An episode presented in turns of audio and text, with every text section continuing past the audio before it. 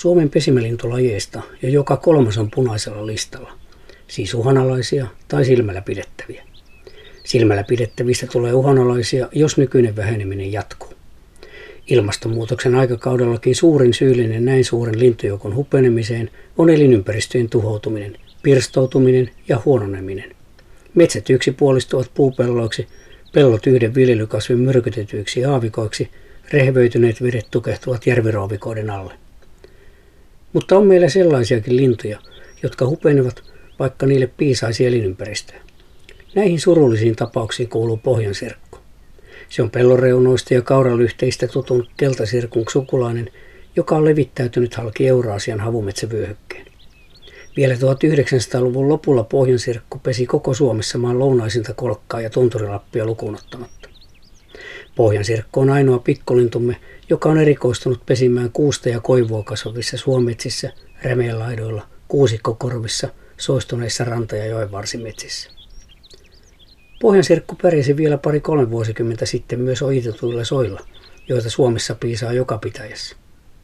Pohjansirkun kaunis viserys toukokuussa ja hermostunut tiksutus kesä-heinäkuussa kaikuivat korvissani rämpiessäni muuten äänettömien ja kulkumaista ikävimpiin kuuluvien ojikoiden ja suonlaitarääseiköiden läpi kalasääskönpesille. Vieläkin muistan elävästi ensimmäisen pesälöitäni Lappeen Kuijärven suolta melkein 50 vuoden takaa. Mustanaamainen ja punaruskea rintainen koiras ja juovikas naaras esittivät hädissään siipirikkoa, kun yllätin ne pesältään käkkärämäntyisen rämeen ja hämyisen korpikuusikon rajamailta. Enää siellä ei ole suota, eikä ole pohjansirkkojakaan. Ei valkovikloa, ei kanahaukkaa, ei lapinpöllöä, ei liitoravaa, ei mitään niistä hienoista kohtaamisista, jotka tekivät koulupojasta lintututkijan. Maailma oli pohjanserkulle suosiollinen sata vuotta sitten – jolloin Suomen itäpuolisko on rajoittunut levinneisyysalue laajeni länsirannikolle asti. Mutta 1940-luvulta alkanut taantuminen romahdutti kokonaiskantamme vain kolmasosaan 80-luvulle tultaessa. Pohjanserkolle sopivaa elinympäristöä on Suomessa kosolti, ja ihminen on 1900-luvulla luonut sitä lisää ojittamalla soita ja muuttamalla metsiä ja rantoja loputtomiksi pöheiköiksi. Silti sirkkujen romahdus on vain kiihtynyt. Pohjansirkku kuuluukin nopeimmin taantuneisiin pesimälintuihimme, sillä nykyisin kanta on hädin tuskin viidesosa 80-lukuun verrattuna ja 10 prosenttia 40-luvun tilanteesta. Pohjansirkku on kadonnut kokonaan laajoilta alueilta Etelä- ja Keski-Suomesta. Sen ydinalue yltää Pohjois-Karjalan pohjoisosista ja Suomen selältä Metsälappiin. Pohjanserkku pesi Suomessa laajan levinneisyysalueensa länsipäässä. Pesimäkannan romahdus täälläkin eli siitä, että laji on taantunut myös idempänä Venäjän taikalla.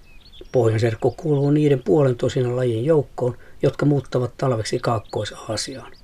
Ja juuri sieltä on löydettävissä syy pohjanserkkojen ahdinkoon. Ne ovat päätyneet kiinalaisten lautasille. Ihmisiin tukehtuva Kiina on kauhea paikka linnuille ja muulle luonnolle. Saastunut, loppuun ryövätty.